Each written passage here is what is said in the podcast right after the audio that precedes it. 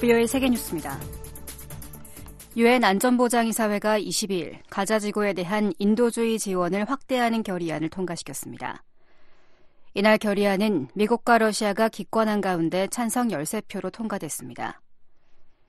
이번에 채택된 결의안은 가자 지구로의 확장된 인도주의적 접근이 방해받지 않도록 하고 지속 가능한 적대 행위 중단을 위한 조건을 형성하기 위해 긴급 조치를 촉구한다고 명시하고 있습니다. 이어 가자 지구에 대한 원조를 가속화하기 위해 안토니오 구테우스 유엔 사무총장의 인도주의 관련 조정관의 임명을 요청하는 내용이 담겼습니다. 이전 결의안에서 이스라엘과 팔레스타인 무장정파 하마스 간 즉각적인 휴전을 촉구했던 내용이 빠지고 인도주의적 지원에 초점이 맞춰진 겁니다. 앞서 지난 8일 유엔 안보리 결의안은 상임이사국인 미국이 거부권을 행사하면서 채택되지 못한 바 있습니다. 한편 린다 토마스 그린필드 유엔 주재 미국 대사는 이번 결의안을 통한 인도주의 위기 완화와 무고한 민간인을 보호한다는 노력을 인정하면서도 안보리가 지난 10월 7일 하마스의 끔찍한 테러 공격을 규탄하지 못했다는 사실에 실망감을 표출했습니다. 일본이 자국에서 생산한 패트리언 미사일을 미국에 수출하기로 결정했습니다. 일본 정부는 22일 자국에서 생산한 지대공 패트리언 요격 미사일을 미국에 인도하기 위한 선적 준비에 들어갔다고 밝혔습니다. 이번 결정은 앞선 일본 정부가 방위 장비 이전 3원칙 운용 지침을 개정할 계획이라고 밝힌 가운데 나왔습니다. 이에 따라 일본은 2014년 이후 처음으로 군사 장비 완제품을 수출할 수 있게 됩니다. 일본 정부 대변인인 요시마사 하야시 관방장관은 발표 이후 이는 미일 관계를 더 강화한다는 점에서 중요한 의미를 가진다며 동맹과 일본의 안보뿐 아니라 보다 광범위한 인도태평양 지역의 평화와 안정에도 기여할 것이라고 말했습니다. 미국은 일본의 이번 결정을 환영했습니다. 제이크 설리번 백악관 국가안보 보좌관은 성명에서 이번 결정은 미군이 일본 자위대와 긴밀히 협력해 신뢰할 수 있는 억지력과 대응 능력을 계속 유지할 수 있게 해준다고 강조했습니다. 조 바이든 대통령이 22일 러시아의 제재 회피를 돕는 금융기관을 제재한다고 밝혔습니다. 백악관은 이날 행정명령을 발표하며 우크라이나를 침공한 러시아의 군수기업과 거래하는 제3국 금융기관을 제재한다고 밝혔습니다. 이 행정명령은 러시아 군산복합체를 지원하거나 이를 대신해 거래를 촉진하는 금융기관 혹은 특정 주요 물품을 러시아에 판매, 공급, 이전하는 금융기관에 제재를 가할 수 있도록 하고 있습니다. 이어 재무부가 추후 주요 내용을 결정할 것이라고 덧붙였습니다. 이날 행정명령은 또 러시아산 다이아몬드와 해산물 수입도 금지했습니다. 성명은 이어 러시아의 불법 전쟁을 지원하는 이는 미국 금융 시스템에 접근할 수 없을 것이라고 강조했습니다. 북한 영변에 있는 경수로에서 모종의 활동이 관측됐다고 라팔 그로시 국제 원자력 기구 IAEA 사무총장이 22일 밝혔습니다. 그로시 사무총장은 이날 오스트리아 빈에서 열린 기구 이사회 개회사에서 이같이 밝히면서 지난 10월 중순 이후에는 경수로 냉각 시스템에서 배수가 관측됐다고 설명했습니다. 그러면서 이 같은 관측 결과는 원자로의 최초로 해결료를 정전해 각종 시험을 하면서 출력을 높여가는 시운전과 일치한다고 덧붙였습니다. 또한 온수 배출은 이 경수로가 임계에 도달했다는 것을 보여준다고 설명하고 경수로는 다른 원자로와 마찬가지로 방사성 연료에서 플루토늄을 생산할 수 있으며 이는 재처리 과정에서 분리될 수 있는 만큼 우려되는 것이라고 말했습니다. 그로시 사무총장은 아울러 북한이 핵 프로그램을 지속하는 것은 유엔 안보리 결의에 대한 명백한 위반으로 매우 유감스럽다고 전했습니다. 이어 북한의 안보리 결의에 따른 의무를 준수하고 핵 확산 금지 조약 협정의 효과적인 이행을 위해 국제 원자력 기구와 신속히 협력할 것을 촉구한다고 밝혔습니다. 러시아가 22일 우크라이나 수도 크이우에 대한 드론 공격을 감행해 부상자가 발생하고 아파트에서 화재가 발생했다고 로이터 통신이 보도했습니다. 통신에 따르면 크이우시 소방 당국은 이번 공격으로 두 명이 다치고 아파트 건물이 불탔다고 밝혔습니다. 세계뉴스 김지훈이었습니다.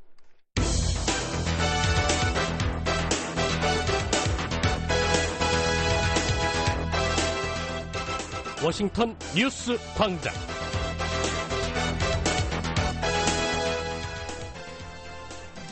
여러분 안녕하십니까? 12월 23일 토요일 BOA 워싱턴 뉴스 광장 시작하겠습니다. 진행의 조상진입니다. 미국이 탄도미사일 개발과 발사가 방위권 행사라는 북한의 주장을 선전이자 핑계일 뿐이라고 일축했습니다. 미국 국무부가 북한 수뇌부를 제거하는 참수 작전이 거론되자 북한에 대해 적대적 의도가 없다는 기존 입장을 되풀이했습니다. 여전히 외교적 접근을 유지하면서 북한의 대화를 촉구한다고 밝혔습니다. 이스라엘 정부가 북한의 탄도미사일 발사를 테러 행위로 규정했습니다. 북한이 이란과 중동의 테러 세력을 지원했다며 책임을 추궁해야 한다고 주장했습니다. 오늘 북한은 전 지역 가끔 구름이 많겠고 황해도와 함북 지방에서는 가끔 눈이 내리는 곳이 있겠습니다. 예상 적설량은 함북 황해도 1에서 3cm를 기록하겠고 예상 강수량은 5mm 미만이 되겠습니다. 아침 최저 기온은 영하 29도, 영하 9도, 낮 최고 기온은 영하 13도에서 영상 1도를 기록하겠습니다. 동해는 구름 많고 한때 눈이 내리는 곳이 있겠고 바다의 물결은 1에서 2m로 일겠습니다. 서해는 흐리고 한때 눈이 내리겠으며 물결은 전해상에서 0.5에서 1.5m로 일겠습니다. 첫 소식입니다. 미국이 탄도미사일 개발과 발사가 방위권 행사라는 북한의 주장을 선전이자 핑계일 뿐이라고 일축했습니다. 유엔 안보리 회의가 아무런 대응책도 내놓지 못한 데 대해서는 중국과 러시아의 비협조를 원인으로 거듭 지목했습니다. 자세한 소식 전해드립니다. 미국은 북한이 ICBM 발사의 정당성을 주장한 데 대해 선전과 오도된 주장을 되풀이하는 것일 뿐이라고 지적했습니다. 유엔 주재 미국 대표부 대변인은 21일 BOA에 관련 논평 요청에 이 같은 변명을 예전에도 들어본 적이 있다며 북한은 불법 프로그램을 계속 진전시키기 위해 이를 핑계로 삼고 있을 뿐이라고 비판했습니다. 앞서 김성 유엔 주재 북한 대사는 지난 19일 개최된 북한 ICBM 발사 관련 안보리 회의에서 북한의 탄도미사일 개발과 발사는 미국 적대시 정책에 대한 방위권 행사라고 주장하며 회의 소집에 반발했습니다. 미국과 이를 맹목적으로 추정하는 몇몇 국가들이 이번 회의를 강제로 소집한 것은 유엔 역사상 수치스러운 일로 기록될 것이라며 국제법이 인정한 주권 국가의 정당하고도 합법적인 자위권을 행사하는 북한을 불법적이고 부도덕하게 문제 삼고 있는 것이라고도 주장했습니다. 유엔 주재 미국 대표부는 북한의 탄도미사일 도발에 대한 결의안 채택이나 의장 성명 등이 이번 회의에서도 채택되지 못한 데 대한 BOA의 질의에 중국 등의 거부권 행사를 원인으로 지적했습니다. 대변인은 우리는 그동안 이와 관련해 수많은 지적을 해왔다면서 지난 7월 린다 토머스 그린필드 유엔 주재 미국 대사의 발언을 상기시켰습니다. 토머스 그린필드 대사는 지난 7월 열린 아스펜 안보 포럼 대담 행사에서 북한을 국제 평화와 안보에 대한 위협으로 규정하면서 유엔 안보리가 북한의 행동을 규탄하는 결과물을 내놓도록 하기 위한 미국의 노력을 중국이 지속적으로 막았다고 지적했습니다. We've been blocked consistently by the Chinese product 중국과 러시아가 유엔 안보리에서 거부권을 행사함으로써 북한 문제 해결에 걸림돌이 되고 있다는 미국 정부의 비판은 지난 19일 유엔 안보리 긴급 회의에서도 이어졌습니다. 당시 로버트 우드 유엔 주재 미국 차석 대사는 이제 러시아와 중국은 책임 있는 상임 이사국으로서 신뢰에 걸맞게 우리와 함께 행동해야 한다고 지적하기도 했습니다. 그러나 안나 에브스티그니바 러시아 차석 대사는 한반도에서 수천 킬로미터 떨어진 미국이 소위 북한 도발의 피해국에 포함되는 것을 이해할 수 없다면서 미국이 북한에 대한 추가 공세를 자제해야 한다고 주장했습니다. 건상 유엔 주재 중국 차석 대사도 우리는 특정 국가가 동맹국에 확장 억제력을 제공하고 전략 무기를 한반도에 보내려는 움직임에 주목한다며 미국이 한반도의 긴장 고조에 책임이 있다는 주장을 이어간 바 있습니다. BOA 뉴스 조상진입니다.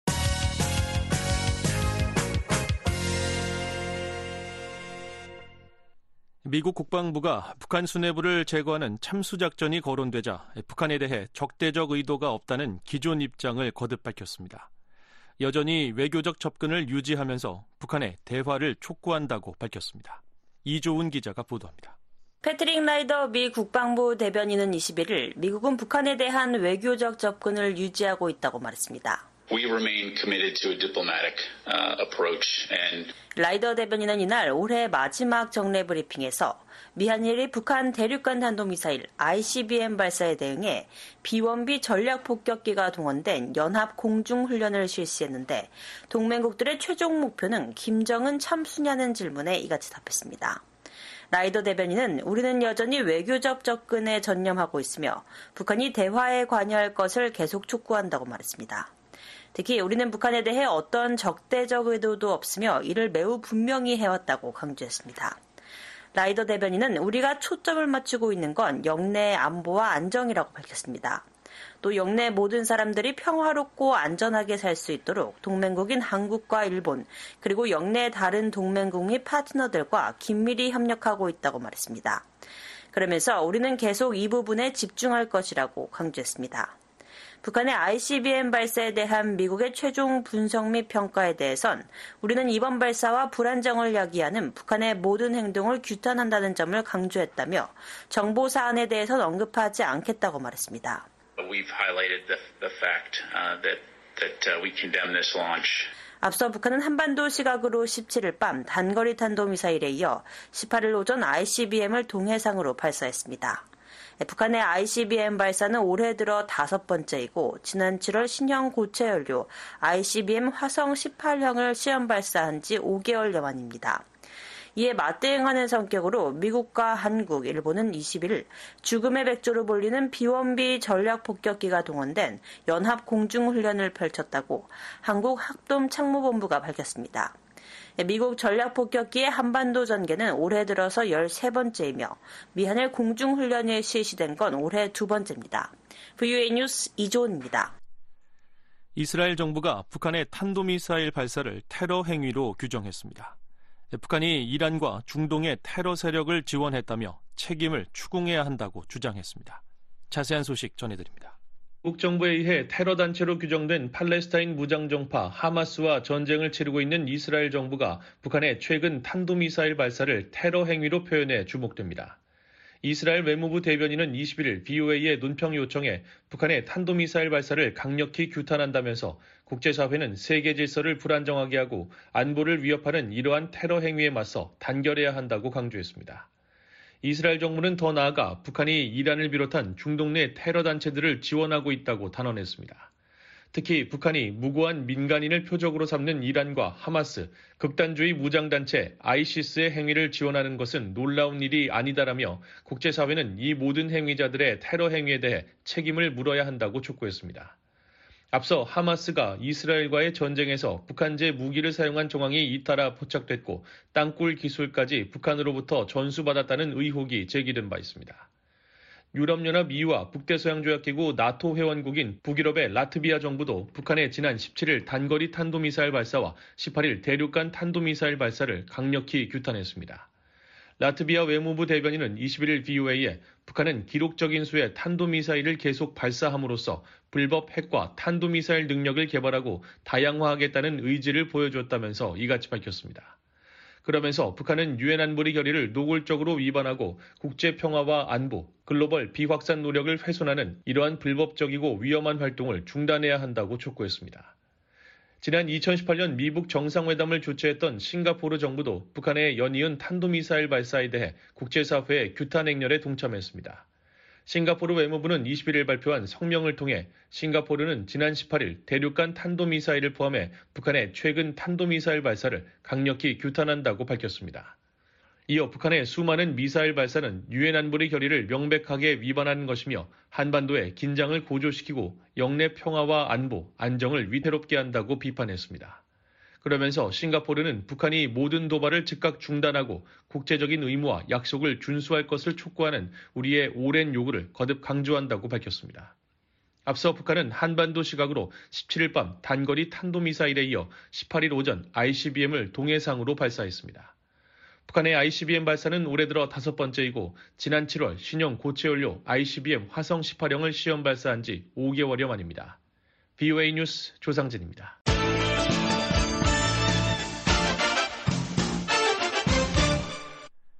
북한의 최근 대륙간 탄도미사일 발사에 대응한 유엔 안보리 긴급 회의가 빈손으로 끝난 가운데 안보리의 변화를 촉구하는 목소리가 높습니다. 대북 규탄 공동 성명에 서명한 몰타와 스위스, 슬로베니아 등은 VOA에 안보리의 침묵이 북한을 대담하게 만든다고 지적했습니다. 조은정 기자가 보도합니다. 유엔 안보리 비상임 이사국인 몰타와 스위스, 그리고 내년 1월에 비상임 이사국으로 참여하는 슬로베니아가 북한의 도발에 대한 안보리의 침묵에 문제를 제기했습니다. 모두 북한의 최근 대륙간 탄도미사일 ICBM 발사를 규탄하는 공동성명에 서명한 국가들로 안보리의 지속적인 무대응과 분열상을 거듭 지적했습니다. 유엔 주재 몰타 대표부는 20일 VOA에 북한이 다른 국가에 무기도 이전했고 이 모든 행위는 1718호 등 다수의 안보리 결의에 위배된다며 이것이 바로 안보리가 책임을 다하지 않을 때 일어나는 일이라고 비판했습니다. 우리의 집단적 침묵과 행동 실패가 북한을 대담하게 만들었다는 지적입니다. 이어 우리는 더 이상 이런 상황을 감당할 수 없다며 몰타는 안보리가 한 목소리로 북한의 위반을 규탄할 것과 북한 지도부가 외교에 복귀할 것을 촉구했다고 밝혔습니다. 또한 몰타는 안보리의 공동 목표는 한반도의 평화와 비핵화라고 믿는다며 이를 달성하기 위해 안보리는 북한이 추가 도발과 위험한 행동을 자제하도록 단호하게 행동해야 한다고 거듭 강조했습니다. 아울러 몰타는 북한 정권이 초래한 심각한 인도주의적 상황과 심각한 인권 침해를 깊이 우려한다며 이런 문제는 대량 살상 무기 프로그램의 발전과 불가분의 관계에 있으며 총체적인 접근이 필요하다고 밝혔습니다. 유엔 주재 스위스 대표부도 VOA에 안보리 결의와 국제법을 위반한 북한의 ICBM 발사를 강력히 규탄한다며 안보리가 침묵을 깨야 한다고 강조했습니다. 스위스는 북한의 탄도미사일 실험을 규탄하는 것은 우리 모두의 공동 의무라면서 북한의 안보리 결의를 이행하고 핵과 탄도미사일 프로그램을 완전하고 검증 가능하며 불가역적인 방식으로 폐기하기 위한 구체적인 조치를 취할 의무가 있다고 밝혔습니다. 그러면서 우리는 결의에 따른 의무가 주로 북한에 적용되지만 안보리 제재를 효과적으로 이행해야 하는 다른 모든 국가에도 적용된다는 점을 상기한다고 덧붙였습니다. 특히 군축과 핵 비확산은 항상 유엔과 안보리의 최우선 과제이고 평화를 위한 새로운 의제의 핵심 권고 사항이라며 우리는 이 과제에 실패해서는 안 된다고 강조했습니다.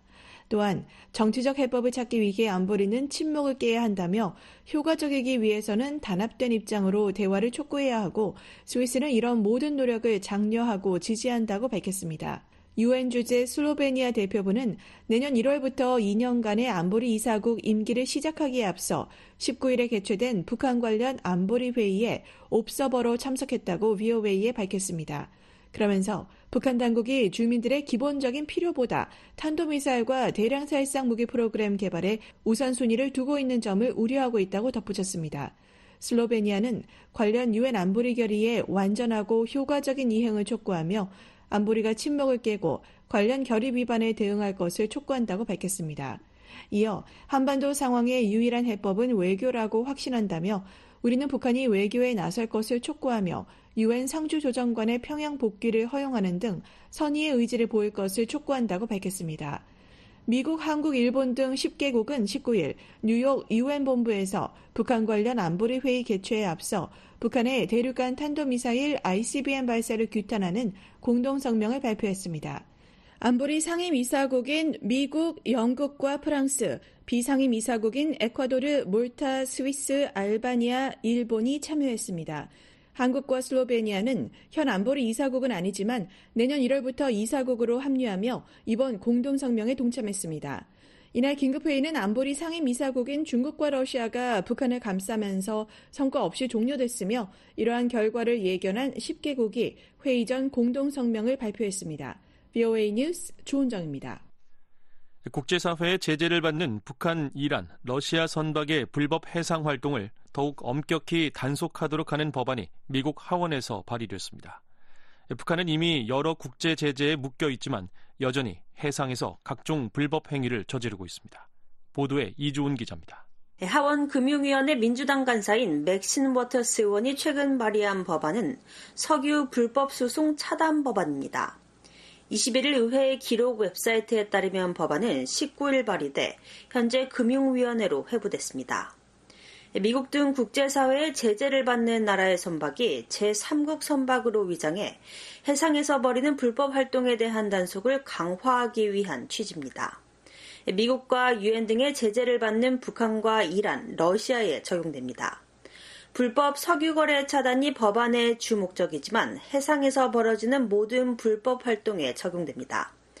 법안은 선박 국적을 나타내는 깃발의 진위에 대한 포괄적인 점검이 부족하다는 점을 감안할 때 이 법안은 깃발 등록을 확인하지 않은 선박에 보험 상품 가입을 제한함으로써 해상 운송업계의 행동 변화를 요구할 것이라고 밝혔습니다. 특히 해상보험 계약에서 선박의 등록을 검증하지 않는 건 보험 계약자가 중대한 허위 진술을 한 것으로 간주한다고 명시하며 재무부가 관련 규정을 마련하도록 했습니다. 재무부가 북한 등 제재 대상국의 해상 관련 제재 회피 차단을 위해 더욱 노력할 것도 요구했습니다. 법안은 재무부 장관이 해상 제재 회피와 관련된 홍보와 규정 준수 기대치에 대한 이해를 증진하기 위한 활동 보고서를 법 제정 180일 이내 의회 관련 위원회에 제출하고 이를 5년마다 갱신해야 한다고 명시했습니다. 북한은 미국의 제재는 물론 여러 유엔 안보리 결의를 위반하며 다양한 종류의 불법 해상 활동을 벌이고 있다는 지적을 받아왔습니다. 특히 위장 회사를 동원해 구매한 중고 선박이나 국적 위장 선박을 이용한 불법 선박 간 환적이 대표적입니다. 유엔 안보리 대북제재위원회 전문가 패널은 올해 초 발행한 보고서에서 북한이 공해 상해 아닌 자국 영해에서 선박 간 환적을 벌이고 있다면서 해외에서 출항한 선박이 북한 영해에서 북한 선박과 만나 환적한 뒤 종류를 알 수 없는 화물을 북한 남포로 옮기는 방식으로 제재를 회피해왔다고 지적했습니다. 유엔 안보리는 지난 2017년 채택한 결의 2375호 11조를 통해 북한이나 북한을 대리하는 선박이 어떤 물품도 건네받지 못하도록 하고 있습니다. VOA가 지난달과 이달 촬영된 위성 사진을 통해 북한의 새로운 불법 환적지로 지목된 북한 서해 석도 일대에서 포착한 환적 의심 정황만 최소 30건에 달합니다. 백악관이 지난 10월 북한이 러시아에 무기를 전달했다면서 근거로 공개한 자료에 따르면 북한 낮은 항에는 약 6m 표준 규격의 해상 운송 컨테이너 300여 개가 적재돼 있는 모습이 포착되기도 했습니다. 또 북한의 최대 석탄 항구인 남포에서는 대형 선박이 금수 품목인 북한산 석탄을 선적하는 장면이 거듭 폭착되고 있습니다. VOA 뉴스 이조은입니다. 미국에 맞서 북중러가 더 결속하고 있지만 워싱턴에서는 한층 공고해진 미한일 연대와 대등한 대결 구도를 형성하기는 어렵다는 진단이 우세해지고 있습니다. 편의적 거래 관계인 권위주의 국가 간 밀착이 상호 방어를 공동 이익으로 하는 가치 동맹과는 근본적으로 다르다는 지적입니다. 다만 미한일 관계의 약한 고리가 북중러 위협에 취약해질 수 있는 만큼 군사적 억지와 제재 역량을 강화해야 한다는 제안도 나옵니다. 안준호 기자가 보도합니다. 러시아의 우크라이나 침공을 계기로 러시아와 북한이 밀착하고 있는 가운데 발레리 게라시모프 러시아군 총참모장은 21일 러시아는 북한과 적극적이고 포괄적인 협력을 구축했다고 말했습니다. 게라시모프 총참모장은 이날 올해 러시아 국방부 활동에 관한 해외 무관 브리핑에서 이같이 밝히고 인도 중국과는 전략적 파트너십 관계를 지속하고 있다고 로이터 통신 등이 보도했습니다.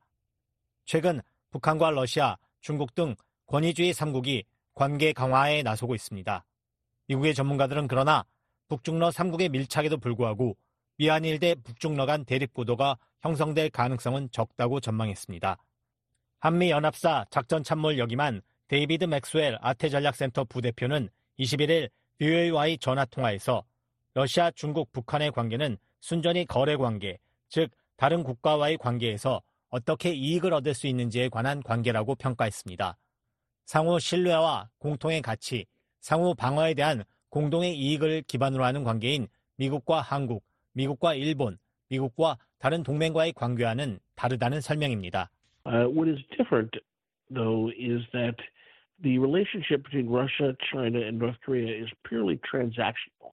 맥스웰 부대표는 과거 김일성 북한 주석이 마오쩌둥 중국 국가 주석과 이오시프 스탈린 소련 서기장의 대결을 부추기는 등 중국과 러시아 사이에서 등거리 외교를 펼치면서 실리를 챙겼던 것을 예로 들었습니다.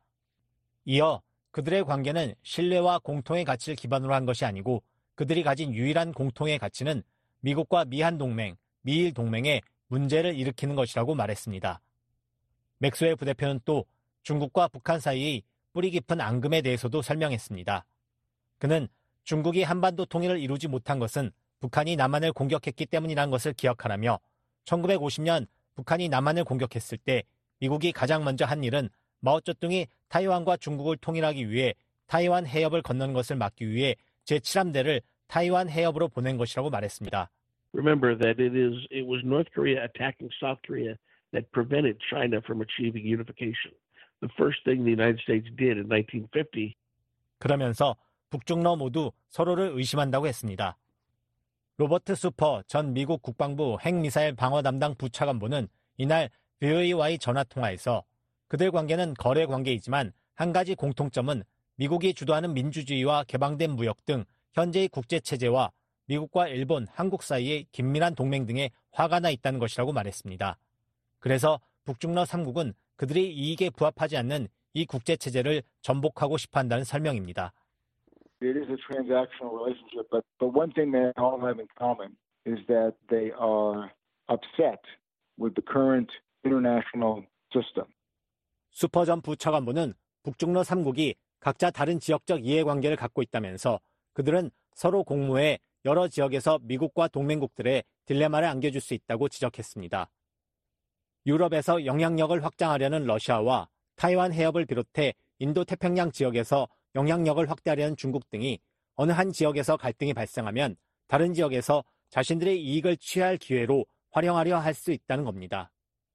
슈퍼전 부차관보는 일례로 한반도에서 북한과의 갈등이 발생할 경우 중국은 이를 타이완을 위협할 기회로 여길 수 있다며 모든 것이 연결돼 있다고 했습니다. 그러면서 중국, 러시아, 북한 간 공식적인 동맹 관계가 형성되지 않았다고 해서 우리가 어느 한 나라와 교전 중일 때 그들이 어느 한쪽을 공격할 기회를 잡으려 한다는 것에 대해 걱정하지 않아도 된다는 의미는 아니라고 말했습니다. In a conflict with North Korea, China may see this as an opportunity to, to threaten Taiwan.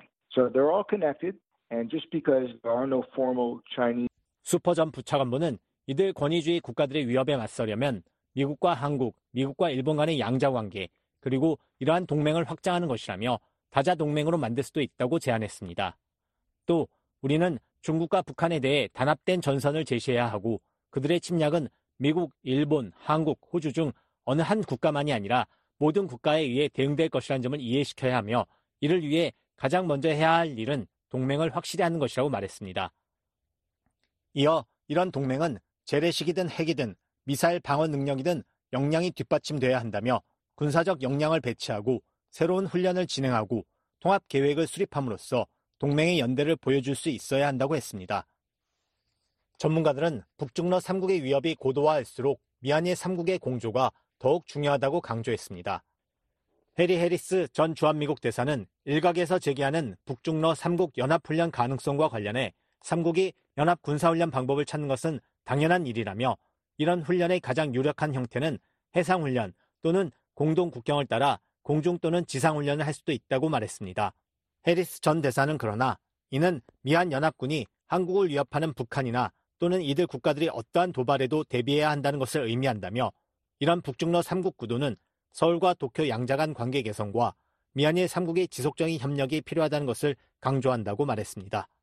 유엔 안보리 결의를 수시로 위반하는 북중러를 압박하기 위해서는 실제적인 제재 조치를 강화해야 한다는 지적도 있습니다. 브루스 클링너 헤리티지 재단 선임 연구원은 기존 제재를 더욱 강력하게 이행할 수 있다며 북한뿐 아니라 러시아를 불법적으로 지원하는 중국 은행과 기업에 대해 제재 조치를 취할 수 있다고 말했습니다.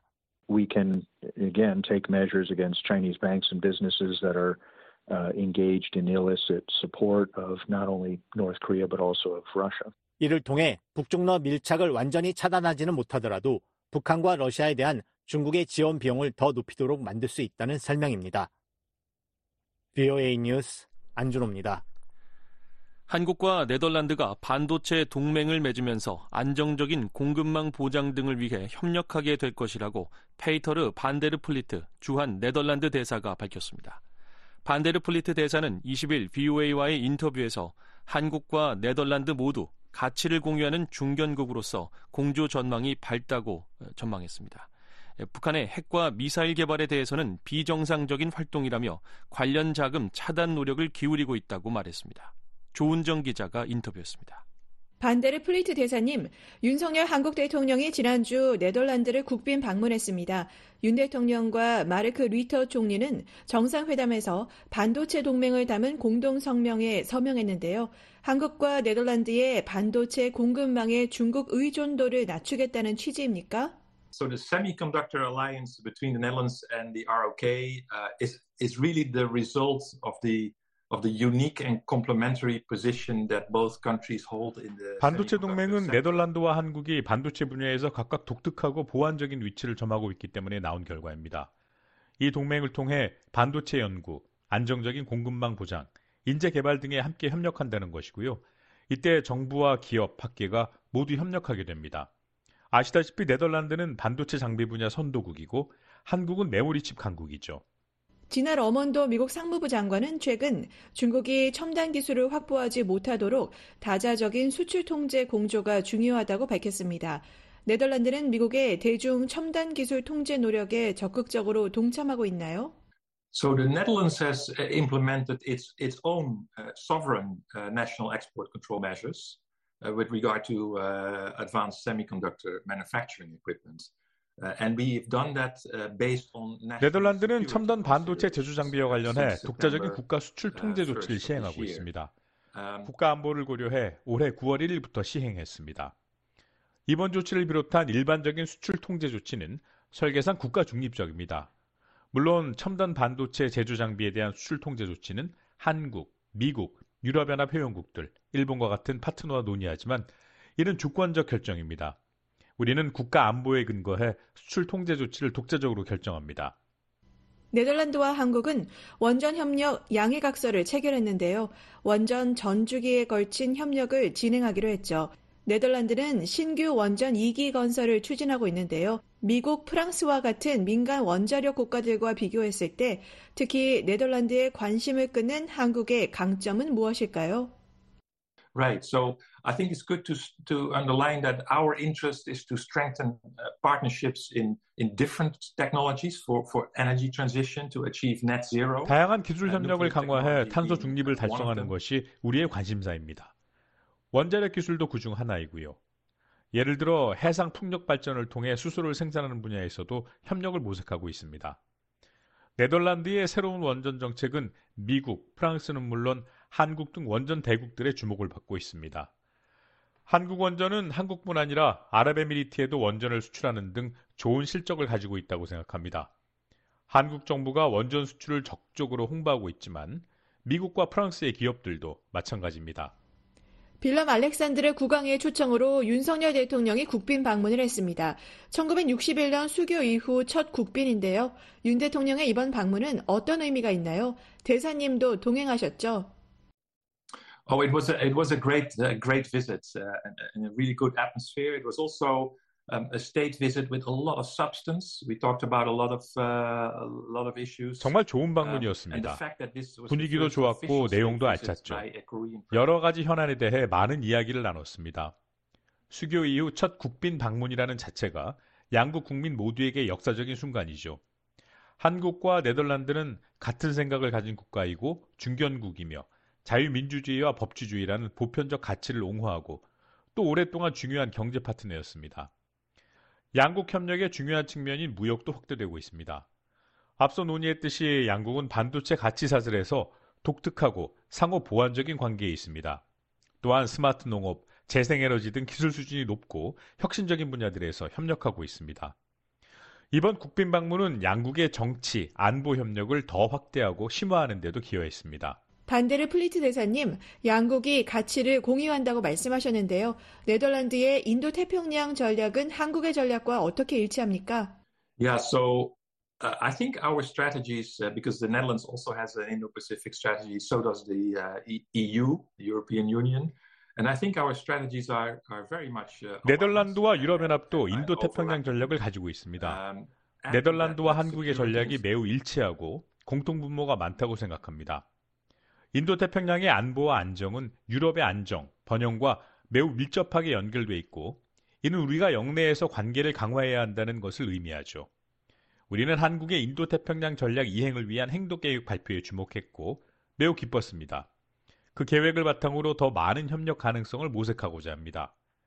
양국은 규칙에 기반한 국제 질서, 항행의 자유, 사이버 안보 등 공통 관심사들이 많습니다. 앞으로 우리의 전략을 이행하는 데 있어 한국과 계속 협력하길 바랍니다. 한국과 영국은 최근 다운인가 합의를 체결하고 북한의 제재 회피 활동을 단속하기 위한 해양 공동 순찰을 실시하기로 했습니다. 네덜란드도 비슷한 노력에 관심이 있습니까? So the Netherlands, we, we plan to send uh, a frigate to the Indo-Pacific next year.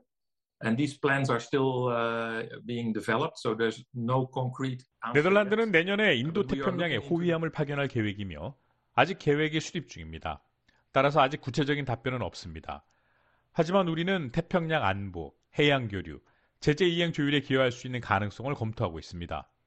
또한 우리가 안보리 이사국을 지낼 때를 포함해 대북 제재를 항상 진지하게 이행해 왔습니다. 반데르 플리트 대사님, 네덜란드는 남북한 모두와 외교 관계를 맺고 있는데요. 올해 주한 네덜란드 대사로 취임하셨는데 주북 대사 활동은 언제 시작하십니까? 코로나 봉쇄 때문에 뒤로 미뤄지고 있는 건가요? So I am so-called non-resident ambassador to uh, North Korea, um, uh, and I reside in Seoul. Um, 저는 주 북한 대사로 한국에 상주하고 있습니다. 저는 북한 정부의 신임장을 제정하기 위해 기다리고 있습니다. 그때가 언제가 될지 모르겠습니다. 북한 정부의 회신을 기다리고 있습니다. 북한이 대사님의 신임장을 받지 않고 있는 이유는 무엇인가요? Well, I think that's a question you, you would have to ask to the North Korean authorities. 그건 북한 당국에 물어봐야 할 질문입니다. 아마 북한 당국이 더 잘 대답할 수 있을 것입니다. 북한은 18일 대륙간 탄도미사일 ICBM을 발사하는 등 기록적인 수의 미사일을 발사했습니다. 7차 핵실험도 준비하고 있는데요. 북한의 대량 살상 무기 개발에 대해 네덜란드는 어떤 우려를 하고 있습니까? Very, very serious concerns and, and, and DPRK's possession of nuclear weapons and their means of delivery 매우 심각하게 우려합니다. 북한의 핵무기와 운반수단 보유는 결코 정상적인 활동으로 받아들여질 수 없습니다. 최근 탄도미사일 기술을 사용한 군사 정찰 위성 발사는 국제 평화와 안보에 대한 명백한 위협이며 유엔 안보리 결의를 명백히 위반한 것입니다. 우리는 북한의 불법 무기 프로그램과 확산 위험을 지원할 수 있는 자금과 부품, 기술이 유입되는 것을 막기 위해 경계심을 늦추지 않고 있습니다. 안보리와 유럽연합이 부과한 제재는 북한이 미사일 발사를 중단하고 대화를 재개하도록 설득하는데 매우 중요한 수단입니다. 미한일이 최근 미사일 경보 정보 실시간 공유 체계를 가동했습니다. 어떻게 평가하십니까? Yeah, I think that's a positive development, and I'm really, uh, really happy that relations between uh, Japan. 긍정적인 발전이라고 생각합니다. 저는 한일 관계가 좋은 궤도에 올라서 이런 협력이 결실을 맺을 수 있게 돼 정말 기쁘게 생각합니다. 또 안보 측면에서도 올바른 방향이라고 생각하고요. 네덜란드 비정부 기구인 라스트라다 인터내셔널은 북한 노동자 강제 노역을 수사해달라는 내용의 항소장을 2022년 네덜란드 법원에 제출했습니다. 네덜란드 선박회사 두 곳이 북한 노동자들이 처한 열악한 상황을 알면서도 북한인들이 다수 고용된 폴란드 조선소에 일감을 발주했다는 내용인데요.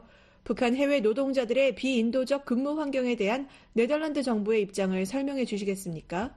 The position of the Netherlands is crystal clear. Uh, namely, North Korean overseas workers fall under the UN Security Council. 네덜란드의 입장은 분명합니다. 북한 노동자 해외 파견은 유엔 안보리 제재 대상에 해당한다는 것입니다. 네덜란드는 대북 제재를 지지하며 제재 이행을 위해 파트너들과 협력하고 있습니다. 특히 서울 주재 네덜란드 대사관은 강제 노동 문제를 포함해 북한의 인권 상황을 개선하기 위한 모든 시도를 항상 지지해 왔습니다. 또 우리는 제네바와 뉴욕에 있는 네덜란드 공관, 유엔 인권이사회, 네덜란드 인권단체들과 협력하고 있습니다. 끝으로 한국인들에게는 네덜란드의 거스 히딩크 전 축구 한국 국가대표팀 감독이 유명한데요. 그 유명세를 실감하셨습니까? Oh, absolutely. I think uh, I was told before coming here that uh, South Koreans know two Dutch people. Henrik Hamel, the sailor who, uh, who, who came ashore here in the 17th 물론입니다. 제가 부임하기 전에 한국인들은 두 명의 네덜란드인을 안다고 들었습니다. 17세기 조선에 표류했던 네덜란드 선원 핸드릭 하멜과 한국 국가대표팀 감독이었던 거스 히딩크 감독이죠. 우연히도 저는 핸드릭 하멜과 같은 도시 출신입니다. 거스 히딩크 감독은 지난주 암스테르담 왕궁에서 열린 국빈 만찬에서 처음 만나 대화했습니다. 다음에 히딩크 감독이 한국에 오면 다시 만나기로 했습니다. 지금까지 페이터르 반데르 플리트 주한 네덜란드 대사로부터 한국과 네덜란드의 협력 관계와 네덜란드의 대북 정책에 대해 들어봤습니다. 인터뷰에 조은정 기자였습니다.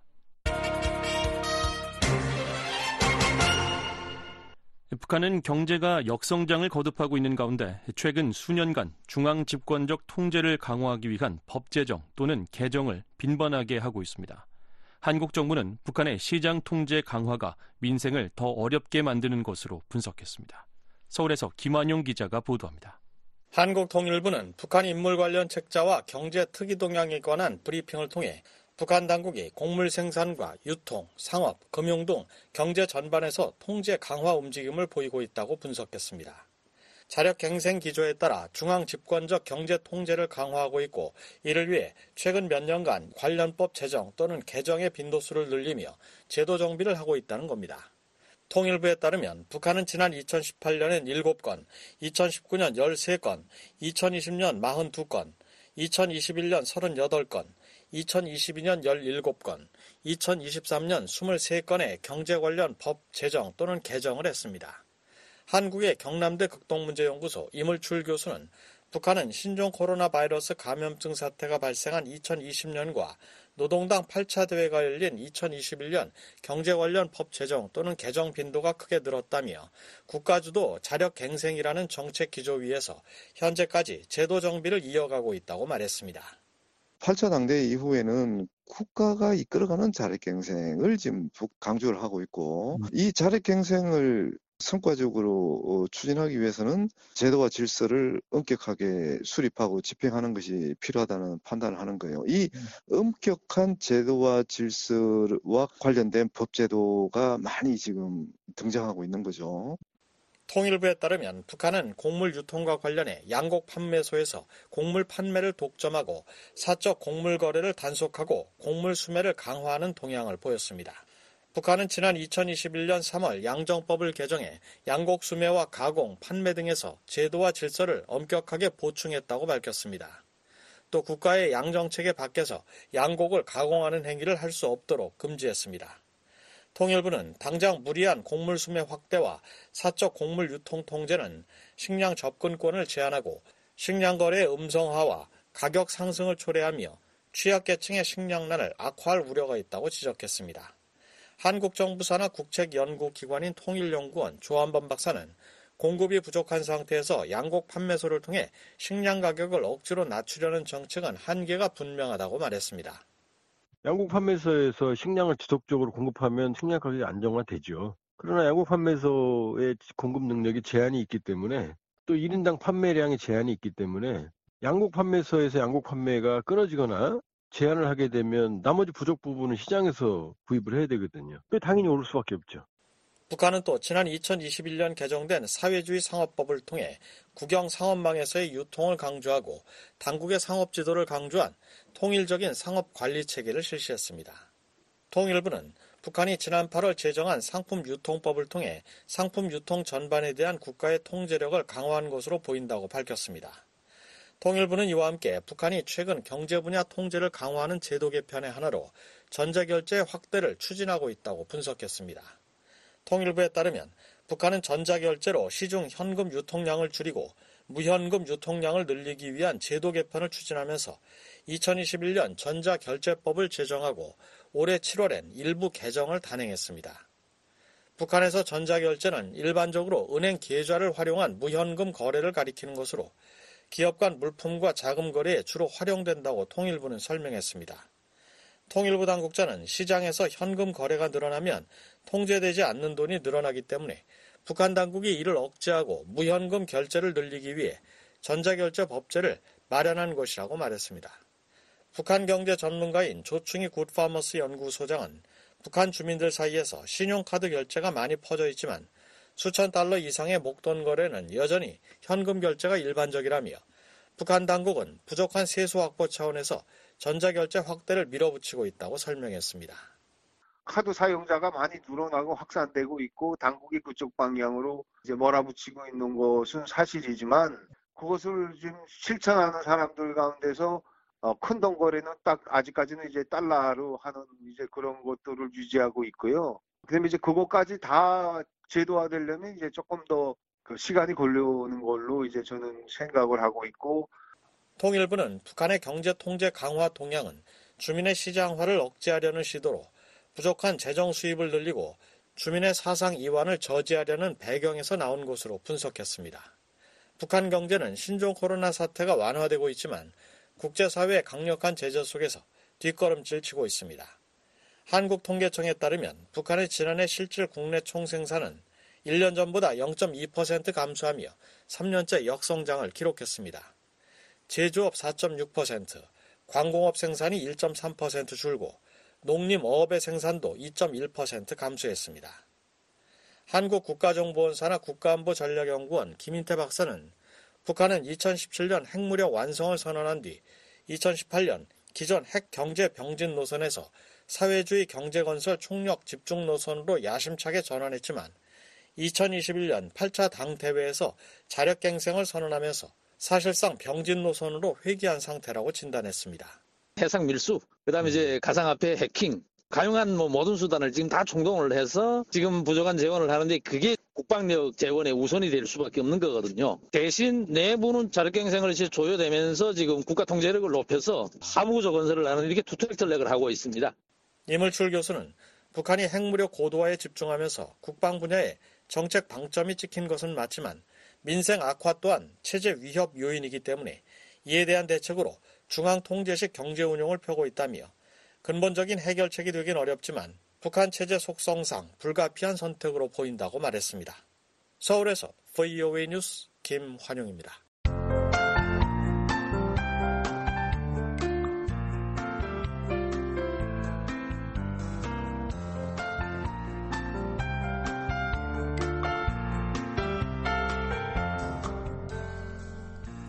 한국기상청 제공 북한 지역 자세한 날씨 알아보겠습니다. 12월 23일 토요일 북한은 전 지역이 가끔 구름 많겠고 한북 지역과 황해도에서는 가끔 눈이 내리겠습니다. 예상 적설량은 한북과 황해도에서 1에서 3cm 내외로 쌓이겠습니다. 예상 강수량은 한북과 황해도에서 5mm 미만으로 내리겠습니다. 최저 기온은 영하 29도에서 영하 9도, 최고 기온은 영하 13도에서 영상 1도를 기록하겠습니다. 지역별 날씨입니다. 평양은 오전에 막다가 오후에 구름이 많이 끼겠고 최저 영하 17도, 최고 영하 4도를 기록하겠습니다. 신의주는 하루 종일 구름 많겠고 기온은 영하 17도에서 최고 영하 4도, 중강 지역은 영하 25도에서 영하 10도를 기록하겠습니다. 함흥 역시 구름 많겠고 기온은 영하 10도에서 최고 영상 1도, 원산은 오후에만 구름 많이 끼겠고 기온은 영하 2도에서 영하 1도 예상됩니다. 청진 역시 오후에만 구름이 많겠고 기온은 영하 16도에서 영하 2도, 해산은 오전에 구름 많겠고 기온은 영하 27도에서 영하 11도로 예상됩니다. 12월 23일 토요일 VOA 아침 방송 순서 모두 들으셨습니다. 이어서 미국 정부의 견해를 반영하는 논평과 세계 뉴스가 방송됩니다. 미국의 수도 워싱턴에서 보내드린 VOA 방송의 워싱턴 뉴스 광장 지금까지 진행의 조상진이었습니다. 고맙습니다.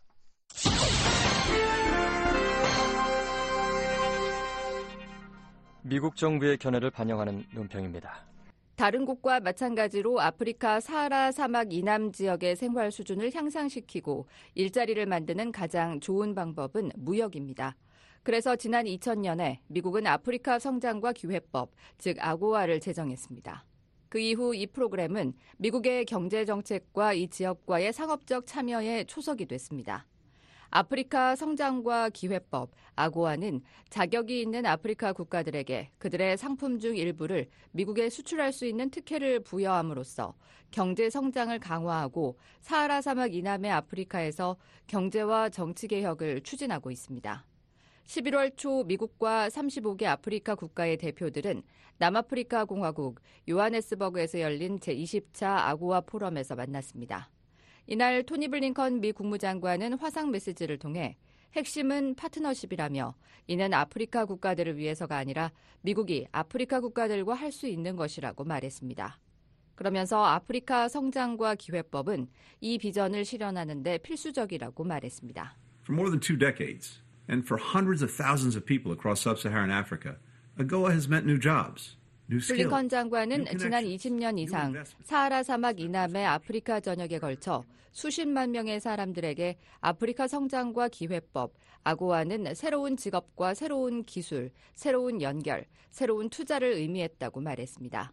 그러면서 이는 부패를 줄이고 인권과 노동권을 증대하는 것을 의미했다며 이 모든 것은 기후 위기부터 식량 불안정, 공급망 붕괴와 취약성에 이르기까지 공통의 도전 과제에 대한 해결책을 위한 새롭고 강력한 파트너십으로 이어졌다고 말했습니다. 블링컨 장관은 하지만 우리는 단순히 아고아를 연장하기를 원하는 것이 아니라 미국 의회와 협력해 아고아를 더욱 발전시키기를 원하고 있으며 이것이 이번 회의의 핵심이라고 말했습니다. We're mobilizing $8 billion in private and public investments to bolster climate resilience.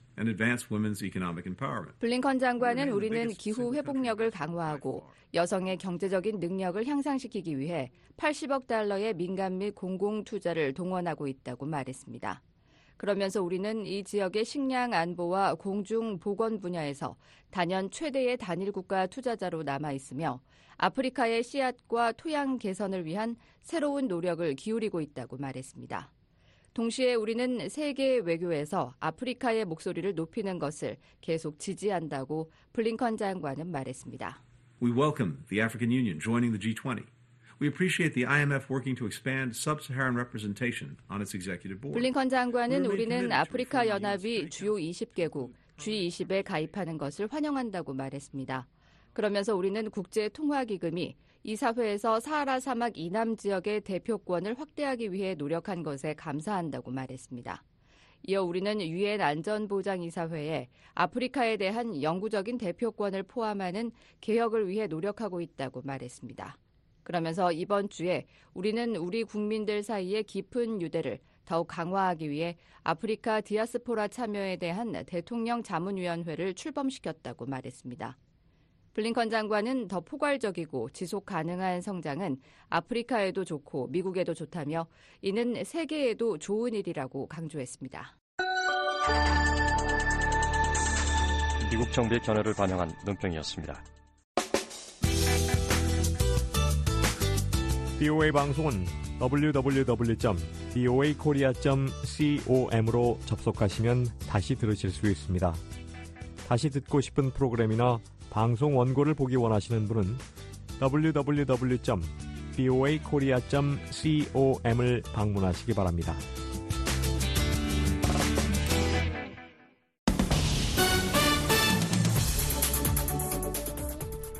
VOA 세계 뉴스입니다. 유엔 안전보장이사회가 22일 가자 지구에 대한 인도주의 지원을 확대하는 결의안을 통과시켰습니다. 이날 결의안은 미국과 러시아가 기권한 가운데 찬성 13표로 통과됐습니다. 이번에 채택된 결의안은 가자 지구로의 확장된 인도주의적 접근이 방해받지 않도록 하고 지속 가능한 적대 행위 중단을 위한 조건을 형성하기 위해 긴급 조치를 촉구한다고 명시하고 있습니다. 이어 가자 지구에 대한 원조가 신속히 이루어질 수 있도록 안토니오 구테스 유엔 사무총장에게 인도주의 관련 조정관의 임명을 요청하는 내용이 담겼습니다. 이전 결의안에서 이스라엘과 팔레스타인 무장 정파 하마스 간 즉각적인 휴전을 촉구했던 내용이 빠지고 인도주의적 지원에 초점이 맞춰진 겁니다. 앞서 지난 8일 유엔 안보리 결의안은 상임이사국인 미국이 거부권을 행사하면서 채택되지 못한 바 있습니다. 한편 린다 토마스 그린필드 유엔 주재 미국 대사는 이번 결의안을 통한 인도주의 위기 완화와 무고한 민간인 보호 노력을 인정하면서도 안보리가 지난 10월 7일 하마스의 끔찍한 테러 공격을 규탄하지 못했다는 사실에 실망감을 표출했습니다. 일본이 자국에서 생산한 패트리언 미사일을 미국에 수출하기로 결정했습니다. 일본 정부는 22일 자국에서 생산한 지대공 패트리언 요격 미사일을 미국에 인도하기 위한 선적 준비에 들어갔다고 밝혔습니다. 이번 결정은 앞서 일본 정부가 방위 장비 이전 3원칙 운용 지침을 개정할 계획이라고 밝힌 가운데 나왔습니다. 이에 따라 일본은 2014년 이후 처음으로 군사 장비 완제품을 수출할 수 있게 됩니다. 일본 정부 대변인인 요시마사 하야시 관방장관은 발표 이후 이는 미일 관계를 더욱 강화한다는 점에서 중요한 의미를 가진다며 동맹과 일본의 안보뿐 아니라 보다 광범위한 인도태평양 지역의 평화와 안정에도 기여할 것이라고 말했습니다. 미국은 일본의 이번 결정을 환영했습니다. 제이크 설리번 백악관 국가안보보좌관은 성명에서 이번 결정은 미군이 일본 자위대와 긴밀히 협력해 신뢰할 수 있는 억지력과 대응 능력을 계속 유지할 수 있게 해준다고 강조했습니다. 북한 영변에 있는 경수로에서 모종의 활동이 관측됐다고 라파엘 그로시 국제원자력기구 IAEA 사무총장이 22일 밝혔습니다. 그로시 사무총장은 이날 오스트리아 빈에서 열린 기구 이사회 개회사에서 이같이 밝히며 지난 10월 중순 이후에는 경수로 냉각 시스템에서 배수가 관측됐다고 설명했습니다. 그러면서 이 같은 관측 결과는 원자로의 최초로 핵연료를 정전해 각종 시험을 하면서 출력을 높여가는 시운전과 일치한다고 덧붙였습니다. 또한 온수 배출은 이 경수로가 임계에 도달했다는 것을 보여준다. 경수로는 다른 원자로와 마찬가지로 방사성 연료에서 플루토늄을 생산할 수 있으며 이는 재처리 과정에서 분리될 수 있는 만큼 우려되는 것이라고 말했습니다. 그로시 사무총장은 아울러 북한이 핵 프로그램을 지속하는 것은 유엔 안보리 결의에 대한 명백한 위반으로 매우 유감스럽다고 전했습니다. 이어 북한의 안보리 결의에 따른 의무를 준수하고 핵 확산 금지 조약 협정의 효과적인 이행을 위해 국제 원자력 기구와 신속히 협력할 것을 촉구한다고 밝혔습니다. 조 바이든 대통령이 22일 러시아의 제재 회피를 돕는 금융기관을 제재한다고 밝혔습니다.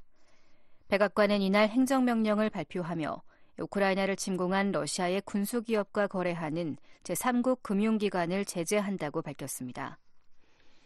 이 행정명령은 러시아 군산복합체를 지원하거나 이를 대신해 거래를 촉진하는 금융기관 혹은 특정 주요 물품을 러시아에 판매, 공급, 이전하는 금융기관에 제재를 가할 수 있도록 하고 있습니다. 이어 재무부가 추후 주요 내용을 결정할 것이라고 덧붙였습니다. 이날 행정명령은 또 러시아산 다이아몬드와 해산물 수입도 금지했습니다. 성명은 이어 러시아의 불법 전쟁을 지원하는 이는 미국 금융 시스템에 접근할 수 없을 것이라고 강조했습니다. 러시아가 22일 우크라이나 수도 크이우에 대한 드론 공격을 감행해 부상자가 발생하고 아파트에서 화재가 발생했다고 로이터 통신이 보도했습니다. 통신에 따르면 크이우시 소방당국은 이번 공격으로 두 명이 다치고 아파트 건물이 불탔다고 밝혔습니다. 비탈리 클리치코 크이우 시장은 드론이 크이우 남부 솔로미안스키 지역의 한 아파트와 충돌해 화재가 발생했으며 이를 빠르게 진화했다고 설명했습니다. 우크라이나 공군은 이날 밤 무인기 여러 대가 우크라이나 중부와 남서부를 향했으며 크이우를 공습한 드론 28대 가운데 24대를 격추했다고 밝혔습니다. 세계뉴스 김지훈이었습니다. 지금까지 여러분께서는 VOA 아침 방송을 들으셨습니다. VOA 아침 방송은 매일 새벽 4시부터 6시까지 2시간 동안 단파 7465, 9575, 9800kHz로 보내드립니다. 그리고 매일 저녁 8시부터 자정까지 4시간 동안 보내드리는 저녁 방송은 중파 1188kHz로 들으실 수 있습니다. 또 저녁 방송 중 밤 9시부터 10시까지는 단파 7465, 9490, 11570kHz로 밤 10시부터 12시까지는 단파 9800, 9985, 11570kHz로도 들으실 수 있습니다. 또 새벽 2시부터 3시까지 1시간 동안 중파 1566kHz로 저희 VOA 방송 청취하실 수 있습니다. 함께 해주신 여러분 감사합니다. 다음 방송 시간까지 안녕히 계십시오.